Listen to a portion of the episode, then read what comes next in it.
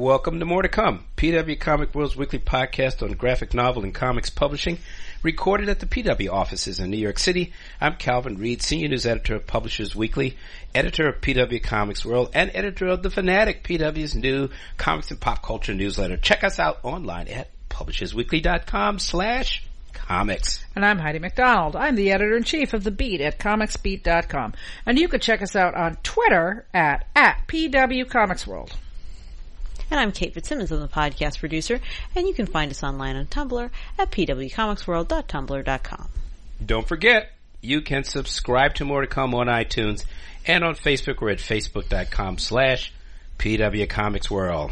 And also, don't forget, if you like this podcast, please let us know. Please rate us on iTunes or any other podcast platform you listen to. Drop us a line, send us a comment, let us know how we're doing. And listeners, it has come to my attention that a lot of our reviews are from several years ago in the depths of Comicsgate and involve such wonderful and terribly informative notes as shrill and argumentative and infested with SJWs. Okay, that might not be a direct quote, but SJWs were in it, and I think there was something like infested. Anyway, guys, if you have something more informative to say about us, good or bad, drop us a line. And yes, please, let's get these Comicsgator comments down. Yeah, let's update our reviews. Yeah, let's update it. So, all right, this week on More to Come, the good, the bad, and the bathrooms at New York Comic Con. And plus, the mystery of DC and 5G. So. Okay. All right. New York Comic Con. Well, we're just all recovering still. Calvin went out and got a cup of coffee before sitting down to this podcast. He hasn't done that in probably about 4 years. Needed it. So that shows that, he's still in recovery mode. I just had a handful of jelly beans. Kate is, sugar rush. Yeah, just got to get cross the finish line. Just got to close the distance that last time. Kate, how are you recovering? Well, I mean, for me, like, I remember when we were shutting down the booth on Sunday night, Calvin was like, we're done for another year. And I'm thinking, I'm not. Because our longest podcast of the convention and our most complicated one came out Monday morning. That's true. So no rest for the wearier. And Kate, you are really amazing. She runs the PW booth, and she uploads our daily podcast every night and gets it up every morning. And so Kate, really, honestly, thank you so much. You're really amazing. Listeners, we have 3 New York Comic Con interview specials. Calvin really did more than his fair share this year. Yes, I'm not on any of them. Let me be clear. I'm not on any of them. And I mean, I only came in on my typical... The Beat claims some of your time. Yes. That's understandable. And I don't do anything. That's all I do. Yeah, that was... That was not a Heidi dig, Heidi. That was I only came in for the tail end of Sunday, interview-wise. Yeah. But I tell you, the way I deal with conventions now, because this podcast has changed radically. I mean, really... That's all I do. Yeah. That's my sole purpose for being here, is to chase interviews and juggle the scheduling of the things. And, the ones that I got, a couple got away from me. So because of one thing or another, the craziness of Comic-Con. And we should point out that Kate, in her manner, the way she runs through Artist Alley and gets, you got a string of great interviews with really terrific personalities right at the end, which we'll talk about. Yeah, I will tell you, listeners, my secret tip, which is, 1, go on Sunday when people have an entire convention's worth of experience to work from. 2, look for the best people you can find who do not have enormous lines waiting for them. But also the people we got are some of the biggest names in the business. They're great. They're great. It's just that it's just roll the dice. They didn't happen to have a long signing line. Let's back up from this, topic though, like just the overall picture at New York Comic Con this year. I mean, I didn't see Kate. I never saw her and never stopped by the booth. Calvin, I saw you at the Harvey's and on Monday morning, I guess. I might have seen you at one of my panels also, but we did not hang out at all together at this show. This is a big show. It is. And then, as you alluded to, I mean, I had the 3, last time we all spoke, I mentioned I had my 3 panels on Thursday, and so that took up my whole Thursday. And then on Friday, we had the Harveys, which Calvin and I both presented at. So that was also, so I had a couple meetings. Yeah, and then just Saturday, it's like, you know, you got to just hold up in the Amex lounge writing. And then, you know, by Sunday, you're half dead. So it's really, yeah, it was pretty crazy busy.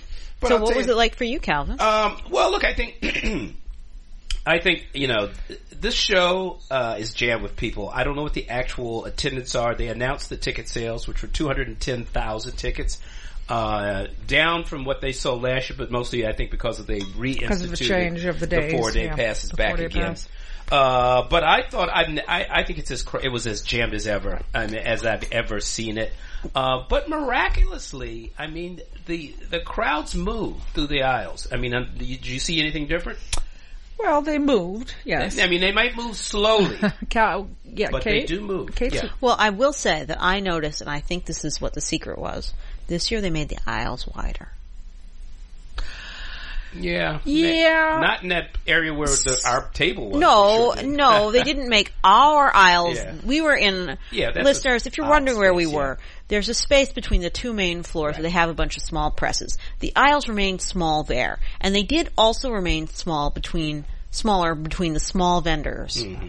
But around the heavy trafficked areas, they made the aisles extra wide in a way that they hadn't in years past. Yes, they had some freeways. You know, they had some interstate aisles that were meant to really get keep people moving. And that really helped. Yes, you could really see it. It did. But I will say that I talked with a couple of industry insiders, and we were all shocked by the lack of security at the show. Now, at San Diego, I was complaining about the security, and at New York Comic Con, I was complaining about the lack of security. So, you know, it's a little Goldilocks here. We want it just right. We want it so we feel safe. Well, but they did put us through metal detectors. Okay, everybody that I mentioned this to points that out. But guess what? There's two different kinds of security. There is the kind where you're not allowed to bring in a gun, which, yes, they have the metal detectors now. Thank God. I don't resent a single moment of standing in line for those. We have to have them. But, you know, when I was on the show floor, I saw a dude zipping by on one of those little mini scooter Segway things, like standing up on the show floor. And he was, I saw, I don't know if the same guy, he was pulling a little cart behind him, like he was like a human truck. Yes, a human truck. Okay. I heard there was somebody else who was on like some kind of motility vehicle also, just like kind of racing down the aisles. And, yet I heard, so, you know, I don't like to give rumors here, so I haven't been able to nail down the story, but apparently there was some kind of Todd McFarlane signing where people, like, suddenly had a stampede to get them, and like, people fell down, and it was kind of like, it was very crazy. So, you know, for all the, you know, at San Diego, anytime you see a line, you inevitably see a person in a security shirt guiding that line. You never see that at New York Comic Con. You only see that when it's somebody from the booth. You don't see someone provided by the convention. That's correct. So when I went to two tour signings. They were the only two signings I went to during the con. I went to the Sean and McGuire signing in order to get a Christmas present for a dear friend of mine. And I went to the K. Arsenault Rivera signing because K. Arsenault Rivera is awesome and her new book just came out. And that was very well run. The tour people kept that line in good order, kept it out of the way of everyone else, even when it meant that sometimes there had to be like a break in the line and like, okay, you guys go over here, you stand here. Okay, when you get to this person, I counted back, we're going to run out of free books at this person. Okay, everybody after this person, except that you're not getting a book. And that really, you know, it was very organized. Right. And other booths were like that too. The ones that ran it themselves well were good. The ones that didn't were Funko Pop. Ooh, well, but I mean, that's everywhere. I mean, Funko is notorious. Yeah. Well, that corner is usually impassable. But actually, I thought it was fairly organized this year, no?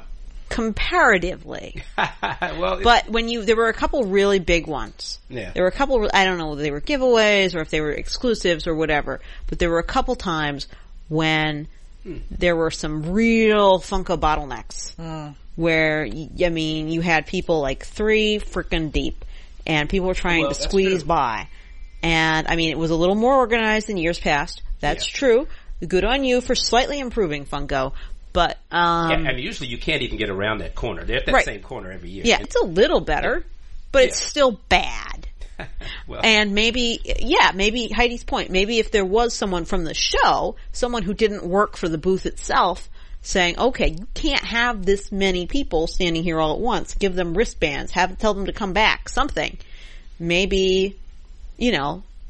Yeah. Absolutely. You know, all be better. All conventions are moving towards some kind of lottery system for this because they all want fewer lines. They all want less, you know, San Diego's very aggressively moving towards lottery systems. I think we're going to see a lottery for Hall H one of these days. Well, you know what they did? I got into two panels at the main stage. And the way they did it was better than a lottery system. It was actually simpler. They used one of those badge tappers. Mm-hmm. They had someone standing in the line hall. And they said they had a whiteboard. And that person, they had one person detailed to, I don't know if it was one person to each panel or just one person doing all the tapping in. Because the time I went there, there was only one show left anyway, and that's the one I wanted. But the idea is you tap in on your badge. First come, first serve, tap in. Mm-hmm. If there are, you know, if by the end of the day there are still some left, then it's first comes, first serve in line. If there aren't some left, then what happens is it's still kind of first come, first serve. Everyone taps in who has tapped in and has a digital ticket. Mm-hmm. Everyone who doesn't have a digital ticket has to wait to the side in a second line, and then they go in order, first come, first serve. After all the people who did the digital ticket one. So that means that... And they also had a lottery. There was a lottery ahead of time also. So there was yet another way. The lottery was for different. That was for like the Hulu and stuff. But what I'm saying is it's not just a lottery. It's not just luck. But at the same time, the time in which you have actual line of people standing there is half an hour instead of hours and hours. Right. And that's that's a huge improvement. I agree with that. Because I would never have been able to go to those panels otherwise. Yeah, I think Thursday was super duper busy on the show floor. And somebody told me that it was the busiest Thursday ever because they had gone back to, 4-day passes. But also Thursday wasn't sold out for some reason. So I guess maybe they almost got it sold out. But did you notice it was super duper crowded on Thursday? I thought it was super duper crowded every day. Yeah. So, talking to people in Artist Alley, though, I will say a lot of people made a beeline for whatever it was they needed to buy on Thursday because they knew it would be sold out, and a lot of stuff sold out on Thursday. So, and it was crowded every day for sure. Yeah, I mean, it was really this. I mean, I give them some credit for simply keeping this thing from just imploding. Absolutely. Yeah. And just for not a sudden day of massive gridlock. Because things roughly move. They may move slowly. It was definitely better. And I think opening up those freeway large aisles really helped. Sure. Points. They did put up signs telling people not to stop for photos in the middle of the aisle. Oh, yeah, well. They roundly ignored. But, yes, but I think... People were sitting up right in front of the signs for a moment. Right, but the thing that got me is in the entrance area, somewhere where you could have just two security guys hanging out there because it's the entrance area. I mean, this is... Listeners, you haven't been there. It's this massive, 50-foot wide entrance. And people are just massively pouring into that at the beginning of the day, floods of human beings. And... Some people have decided that that's photo shoot land. Oh, yeah, right. And they block the entrance. Shoots, yeah. That part was very annoying. And, so you can't have a security guard every single place on the entire floor. I get it. But you could have, two guys near the entrance who would ask those people to step to the side for their photo shoots. Well, they need, listen, the bottom line, and I'm sure, listeners, you probably... heard this podcast and we probably say pretty much the same thing every year. It's too crowded and I can't pee. It's like just the bathroom thing. The bathroom situation, but also bathrooms weren't as bad this year. Okay. That's other people felt it was just as bad, but I thought it was just as bad. But I tell you, they did have more secret bathrooms this year. And see, this is where things are different. One year. That wasn't a secret one. That was a special. That was an activation bathroom. Oh. Where you went in there and it was haunted. And you activated, yeah. Oh, that's right. They turned the bathroom into it.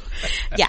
I did not know about this. Apparently there were exhibitor-only secret bathrooms. But I, an exhibitor who had to be on the floor 4 days of the con, did not know about the secret bathroom. Right. They're so secret, even the exhibitors don't know about the exhibitor bathroom. Like, the bathroom situation kind of crept up on us, and I guess I'm a dumbass because I didn't realize that it was after they closed the North Hall. The North Hall had big, giant, wonderful bathrooms, and it's ever since then that this whole, you know, this agony, when are they bladder going to agony. Finish rebuilding that? Well, according to Torsten, it's opening in 2021. So we still have 2 years to go. So, and that probably means 2022. And so it's a while. It's going to double the space. It's going to double the size. Yeah. So that'll be awesome. So we just need to hold on to the cure. You know, we just need to hang on till then. It's like when I came home on like Friday night, preparing for the Harveys, I just walked in the door, threw down my coat, and went into the bathroom, you know, and used the bathroom. It was like this real sense of just joyfulness, you know, like, oh, life is just how it works, you know. Well, I will say, female listeners or, you know, non-binary listeners who don't usually use the men's bathroom, the all-gender bathrooms were like a boon, because the line was much shorter than for the ladies' room. Pro tip, use the all-gender bathrooms because they're open to all genders. I didn't know they had all-gender bathrooms. Well, all you need to do is they put like a big sign next to the men's or ladies' room sign. And I think they may have marked it on the map. But it was worth looking for. I used that one time, and I do think a lot of men weren't very clear in what was happening because they kept getting angry that the women were there. And well, it was clearly marked this year, and they didn't get mad. Well, they I'm glad that you didn't have that experience because I did with my intern. We both had to go and say, "Come on, let's just use this." And I we got some glares. And it was a little bit awkward. And, you know, that may just have been the crowd we were with at that point. And it may have been that they weren't as familiar with the concept at that point. Yeah, it was day one. To be fair, it was day one. So, but I saw shockingly long lines for the women's rooms. Yeah. But there was long line. Even sometimes men had long lines too. The men's had long lines, but the women's lines were beyond. Yeah, they were crazy. They were just beyond what should happen. Every single person who I ran, like on Friday afternoon when I was just walking around and, you know, just seeing people and be like, hey, how's it going? It's like, oh, it's great except for this bathroom. You know, I mean, especially women, to be honest. There's something about the convention that reduces us to our most primitive elements. Yes. Because I guess it's the reduced resources because we're worried about bathrooms, we're worried about like not being trampled in a stampede. Yes. And we're worried about food. Yes. Food we at the booth didn't have to worry about as much because we did have a selection of booth snacks. Yes. But for those people who do not know they need to pack food for Comic-Con and think they'll buy there, my advice to you is pack food for Comic-Con. Well, I think you hit on a good point. I mean, for these 4 days, I mean, to a certain extent, I mean, this is a pleasure playground because it's all of this stuff that we all love. But we also kind of, in the back of our mind, we're sort of checking out of civilization. Yeah. I mean, we kind of, the rules don't apply anymore.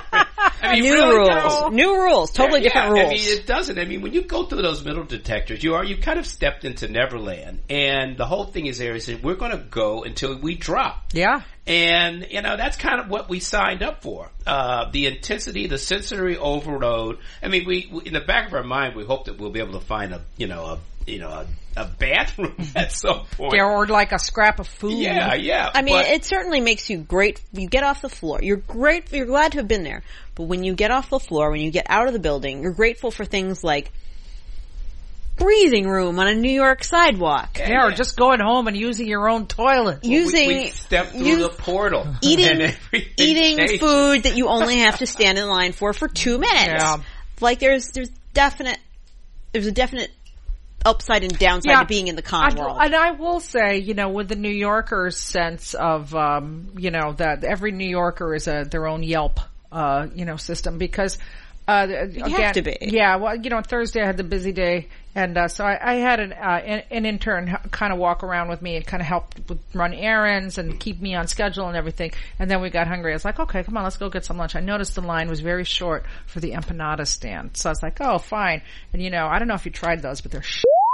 Yeah. They're awful. Yeah. Like, we were so hungry we couldn't even finish the mushroom one. It was nasty. I did go to Hudson Yards, you know. There's like, Hudson Yards. True, you know, I Hudson Yards, but that's, it's got its own crowds. But it is nearby. You're right. You don't have to go as far. You know, I ran into, on Friday morning at the con, I ran into Karen Green, the librarian at Columbia, and Maggie Thompson, the great, you know, mother of fandom. And they were like, we're going to lunch. Want to come, Heidi? And I was like, well, you know what?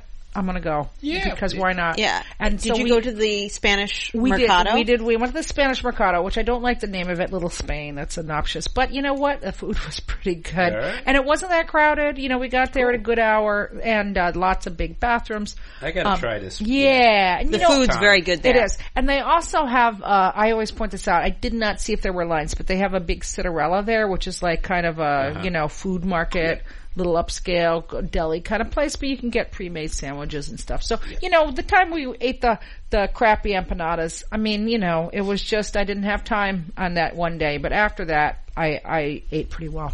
Pro tip, you can freeze peanut butter sandwiches. There you go. There you go. I made mine before the convention, threw them in the freezer, and took one out per day. Wow. That is the best tip I've ever heard. Pro tip, take a bottle of water with you. Yeah. Oh, yeah. So what else happened at the con, you guys? Well, let's talk about the con itself. So I went, so let's talk about the anime, the anime, event at the con. Oh, yeah. So last year, they put it forth as its own mini con that you needed your own new badge for, and it was like, what, 20 blocks away?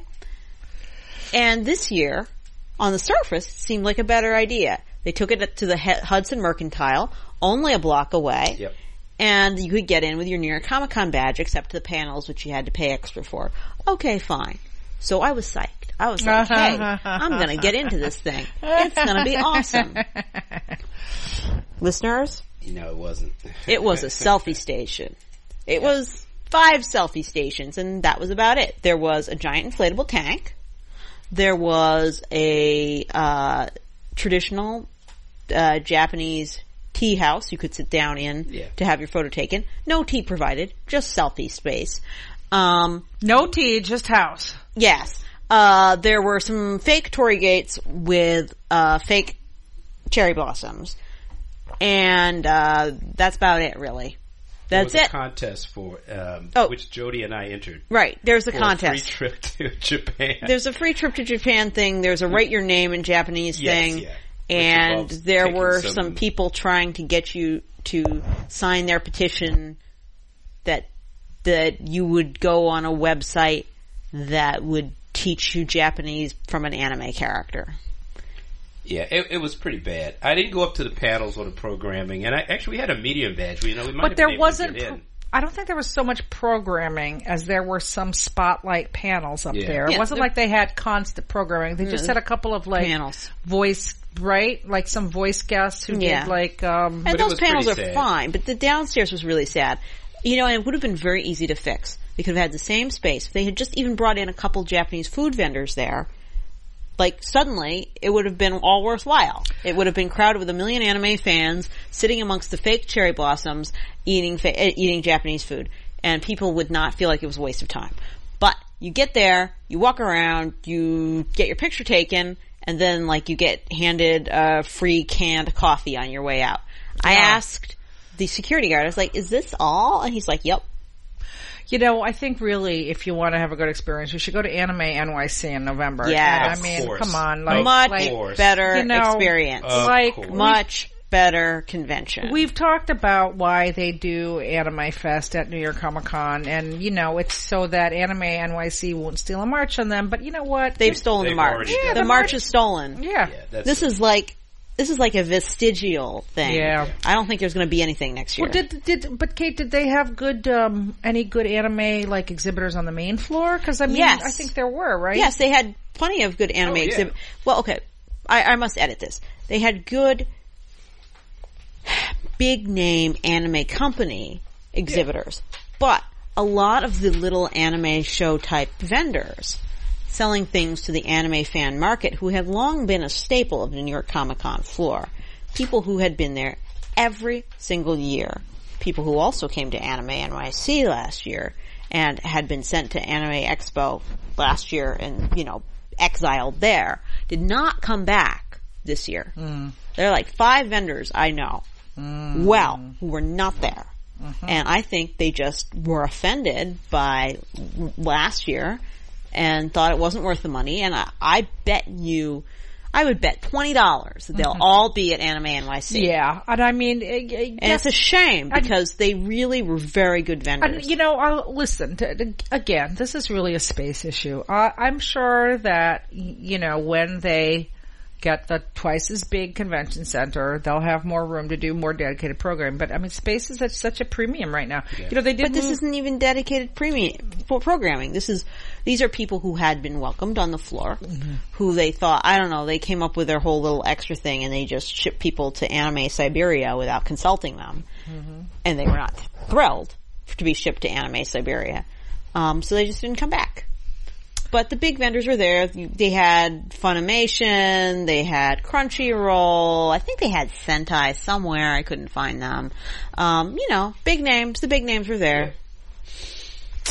Calvin, how was your con?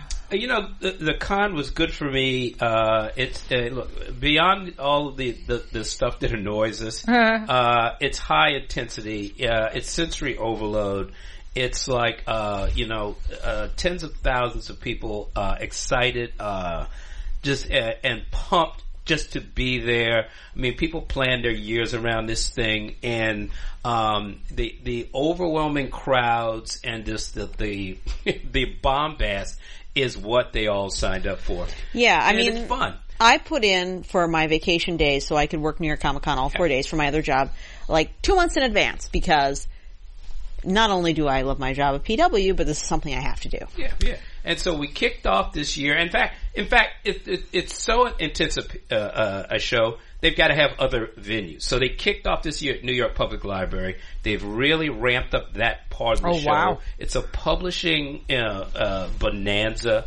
I mean, I think it's 8 tracks of programming. I heard that it was well attended as well. It's extremely well attended. Could be a little better attended, but I think it's been better than it was in the past. Right. I mean, compare it, I think, yes, I think that's a growth area. Let's put it that way. And I think with the graphic novel and comics roundtable and the dynamic and delightful Amy Wright there, as well as I mean, Emily Drew and Shanti, I forget another woman.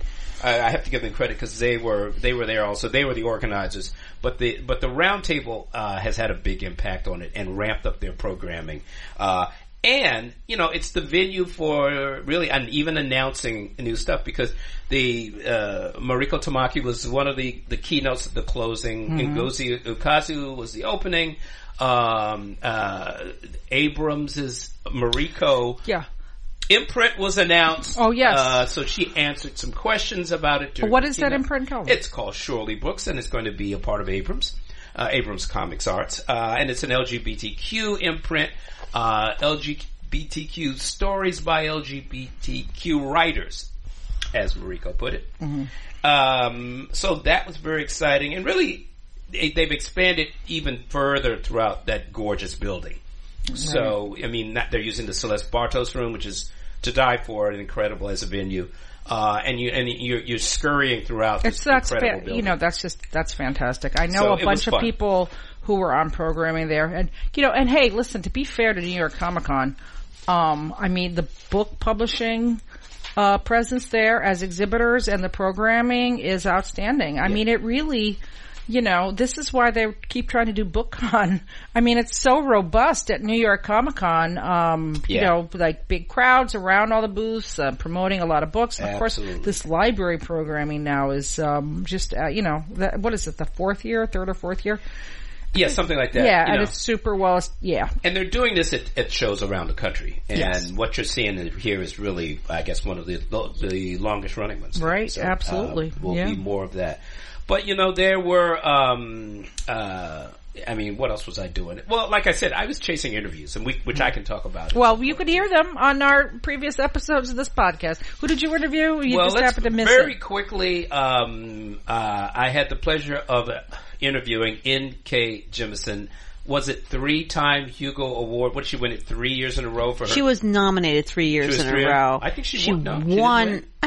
I think she won 3 years in a row. I know she was nominated many, many times. It was the Broken Earth trilogy. If I'm not mistaken, she won a Hugo each year for it. It's never been done before. Oh, let me check. So if I'm wrong, correct me mid-program. So I had a she's writing a Green Lantern story for DC, Far Sector, very interesting. I believe she's done some stuff for, you know, for Marvel and some other publishers. But yeah, she's a real DC comics fan. Yeah. She's into superheroes. She was really a delight to talk to. But I actually interviewed Amy Wright a little bit at the New York Public Library. Probably the thrilling one was the interview with Bill Sienkiewicz.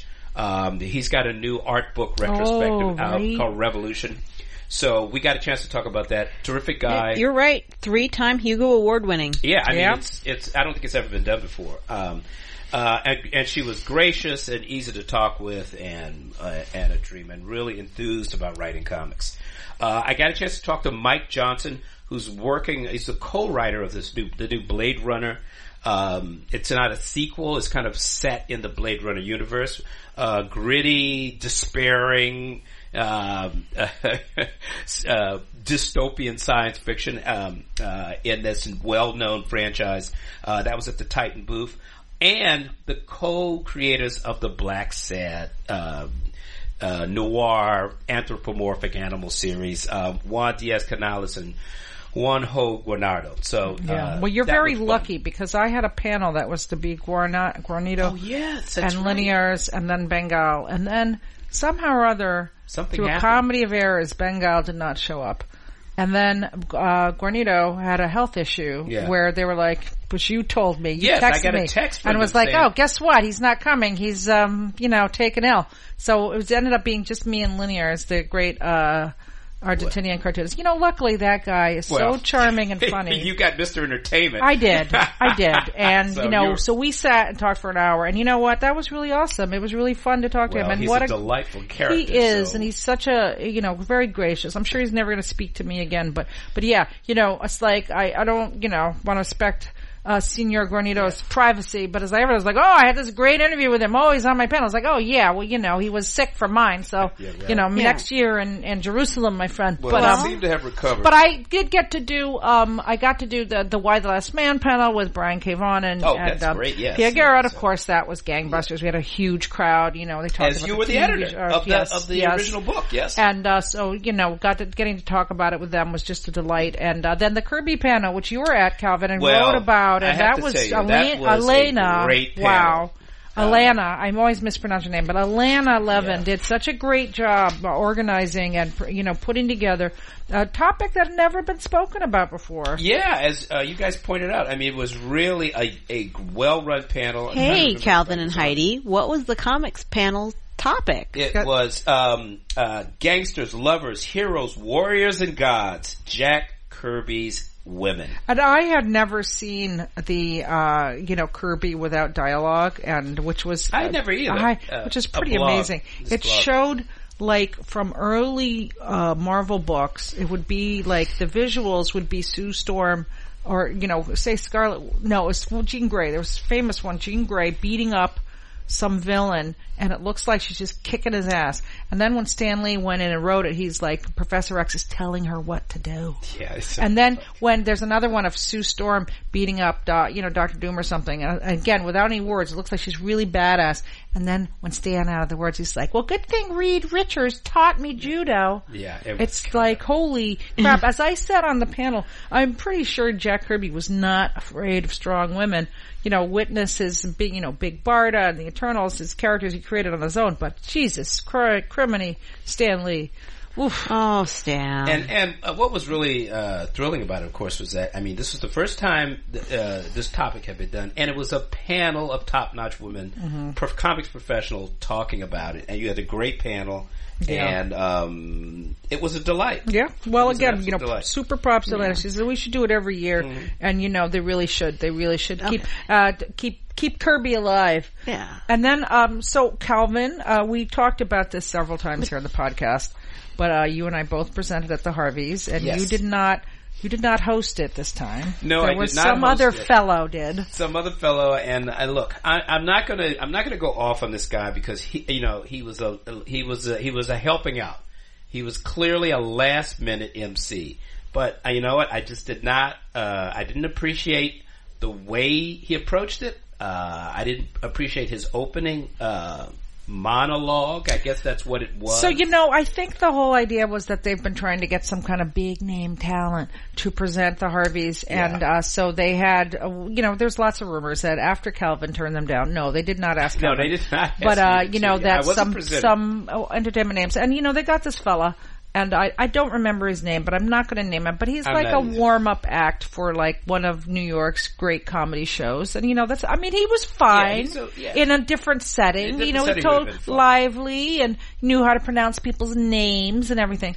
But and everybody complained because it just wasn't necessary. He didn't know a thing about the man that we're there to honor. Yes. And he was about to start telling us everything about himself before he had said one word about Harvey Kurtzman. And then, like I said, he, to his credit though, he was a warm-up comic, and warm-up comics know how to read the room, and he saw very quickly that we couldn't care less about him, and that we did not need to be... He did stop mid-sentence and say, I guess I should say something about... Yes, because he realized that we were there, so excited and happy to be there to see each other, because it was a very nice little affair, that we didn't need any warm-ups and that he should just get on with it. He eventually calmed down and got it, and that, you know, just keep the thing moving. Yes. And that's fine. But I mean, that is an issue I think the committee needs to... Yeah. And they should bear down. You know, they should just get somebody charming, like Liniers, or that would be phenomenal.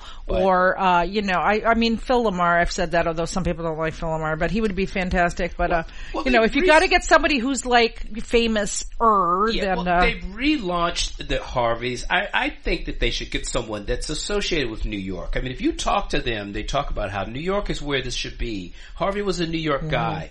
And that's fine, but get somebody in New York. So, and I would say that after this initial faux pas, and we have talked plenty on this podcast in past years about Harvey's disasters, like the year they forgot to give the main award and the time they didn't pronounce the nominees and all that. You know what? This year it was just right. It was just right. It really was special.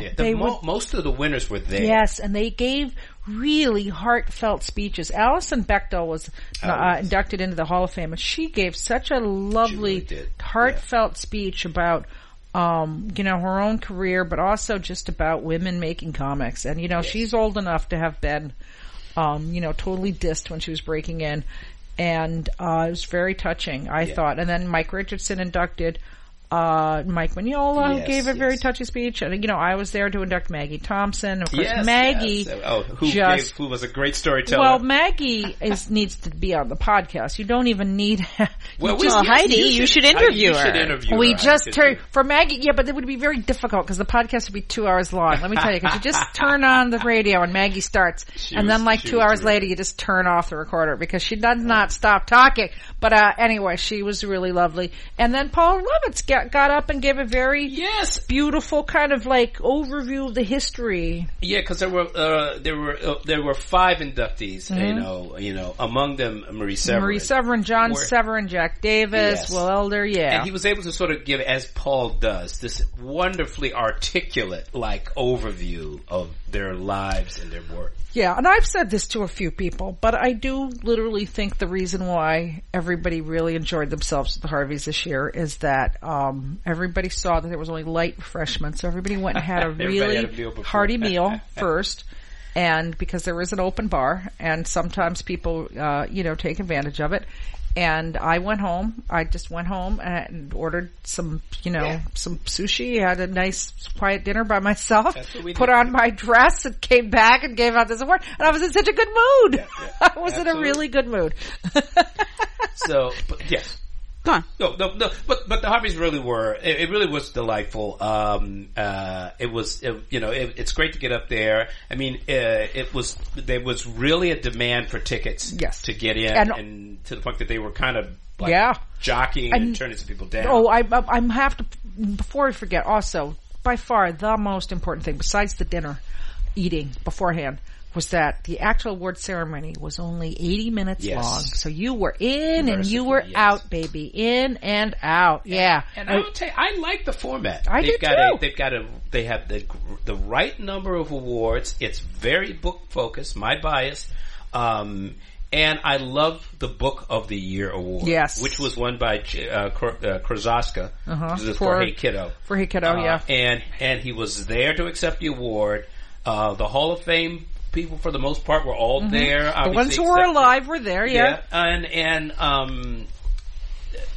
They've got a lot to work with here. They really do. There's a lot of good things. There was finally it really was a really special night. You know, maybe we're just saying that because we both got to give awards and both enjoyed ourselves. And have all your friends clapping for you. But they have a little reception afterwards out on the roof, and it happened to be like 40 degrees out, but everybody was hanging out, and it was just on this fabulous roof. You're in Midtown Manhattan. It's like you're in a Spider-Man comic book. I mean, it really is like, there's a lot good about the Harveys, and I think it'll only get better. So, I want to get to ICV2. Well, but before we do, why don't we talk about whether we actually went to anything as a fan, or went to any panels as a fan, or any panel that you yourself weren't on?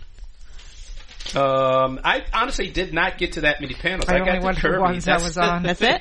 I don't get to that many panels. Oh, I didn't get to many, but I did get to two. Yeah, well, what'd you see? Sure. So, the first night, sort of on impulse, with two friends of mine, I got into the Neil deGrasse Tyson panel on the main stage. And I got in, even though it was totally sold out, because I got in the secondary line, because I was like, you know what? I know human nature. These tickets are free. I bet if I stand over here in the standby line, I'll get in. And I did. And it was great. It was great. I will say that, oddly enough, Neil deGrasse Tyson came on with two sidekicks for his show. One who was supposed to be the funny one, and one who was supposed to be the science one.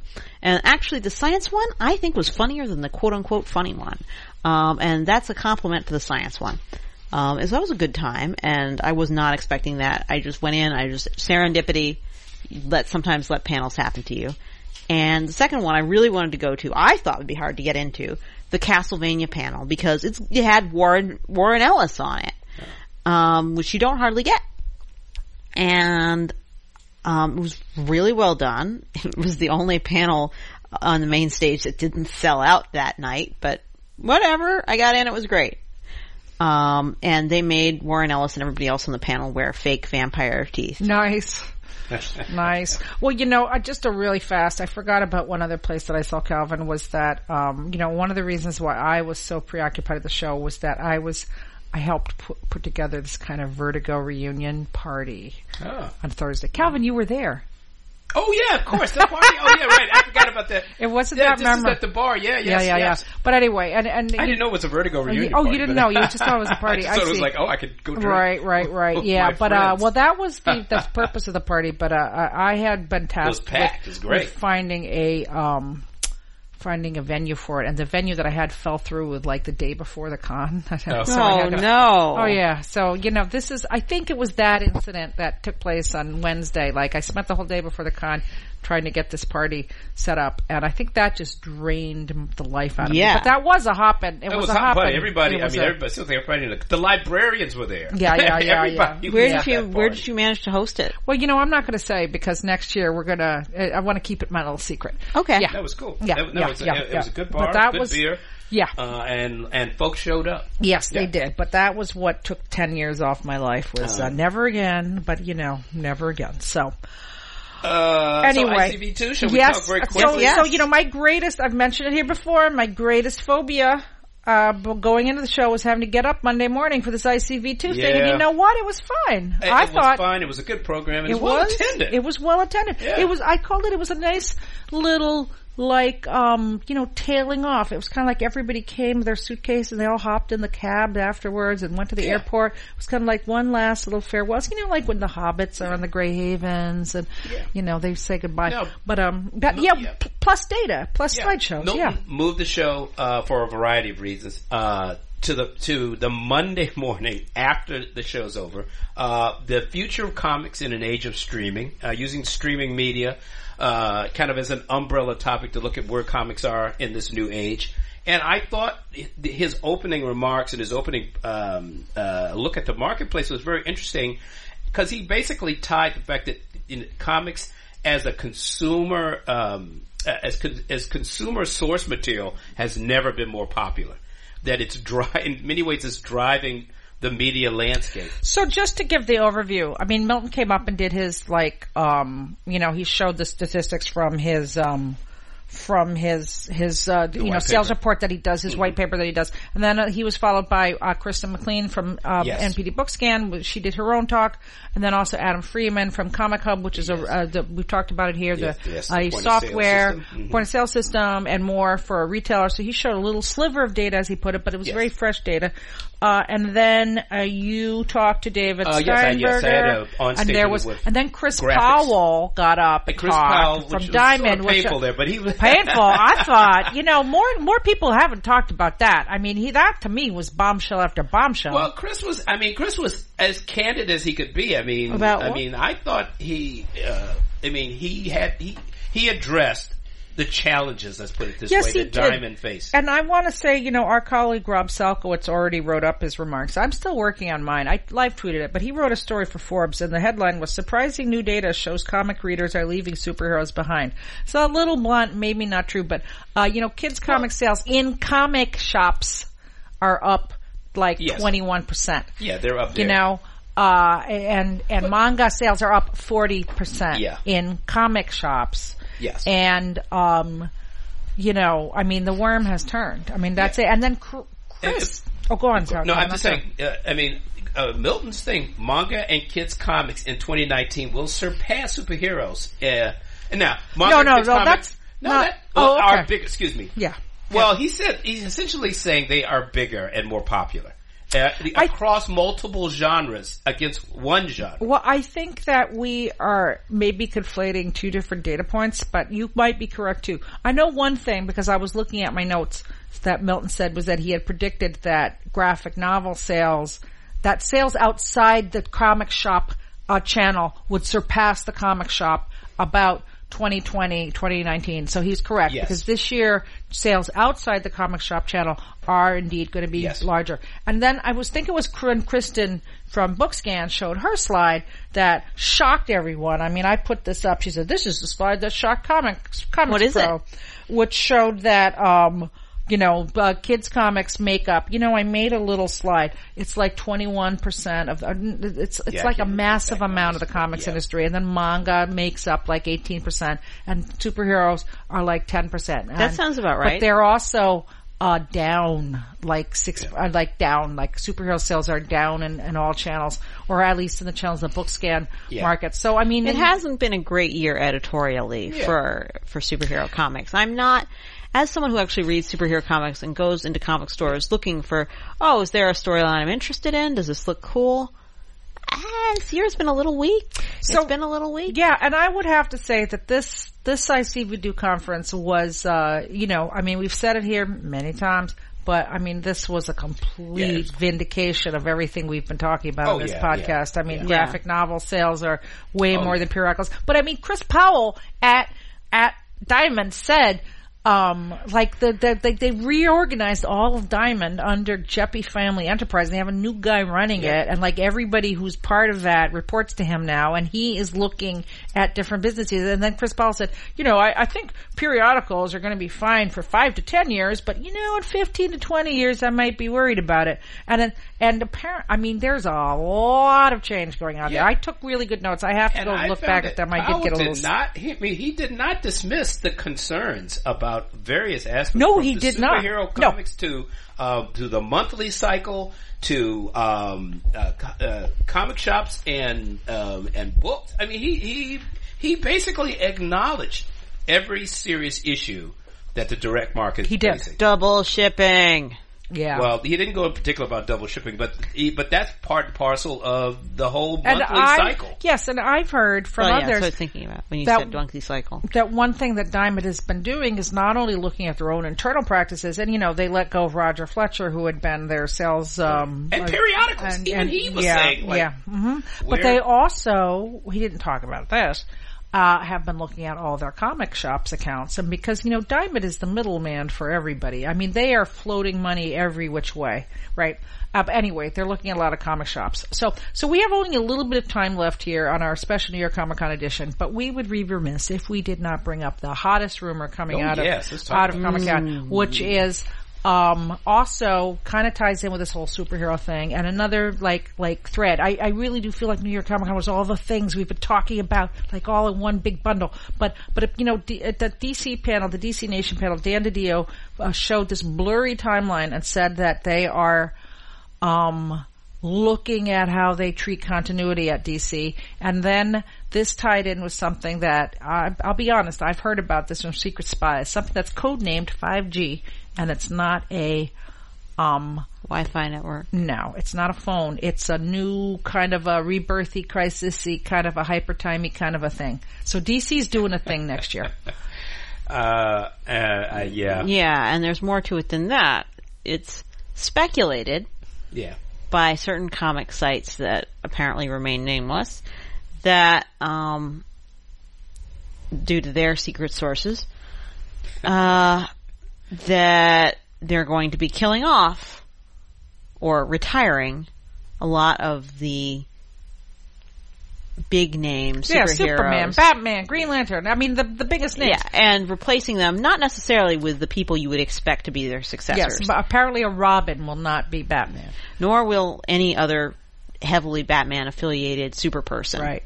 And there are even vague speculations of shocking deaths. Yes. And...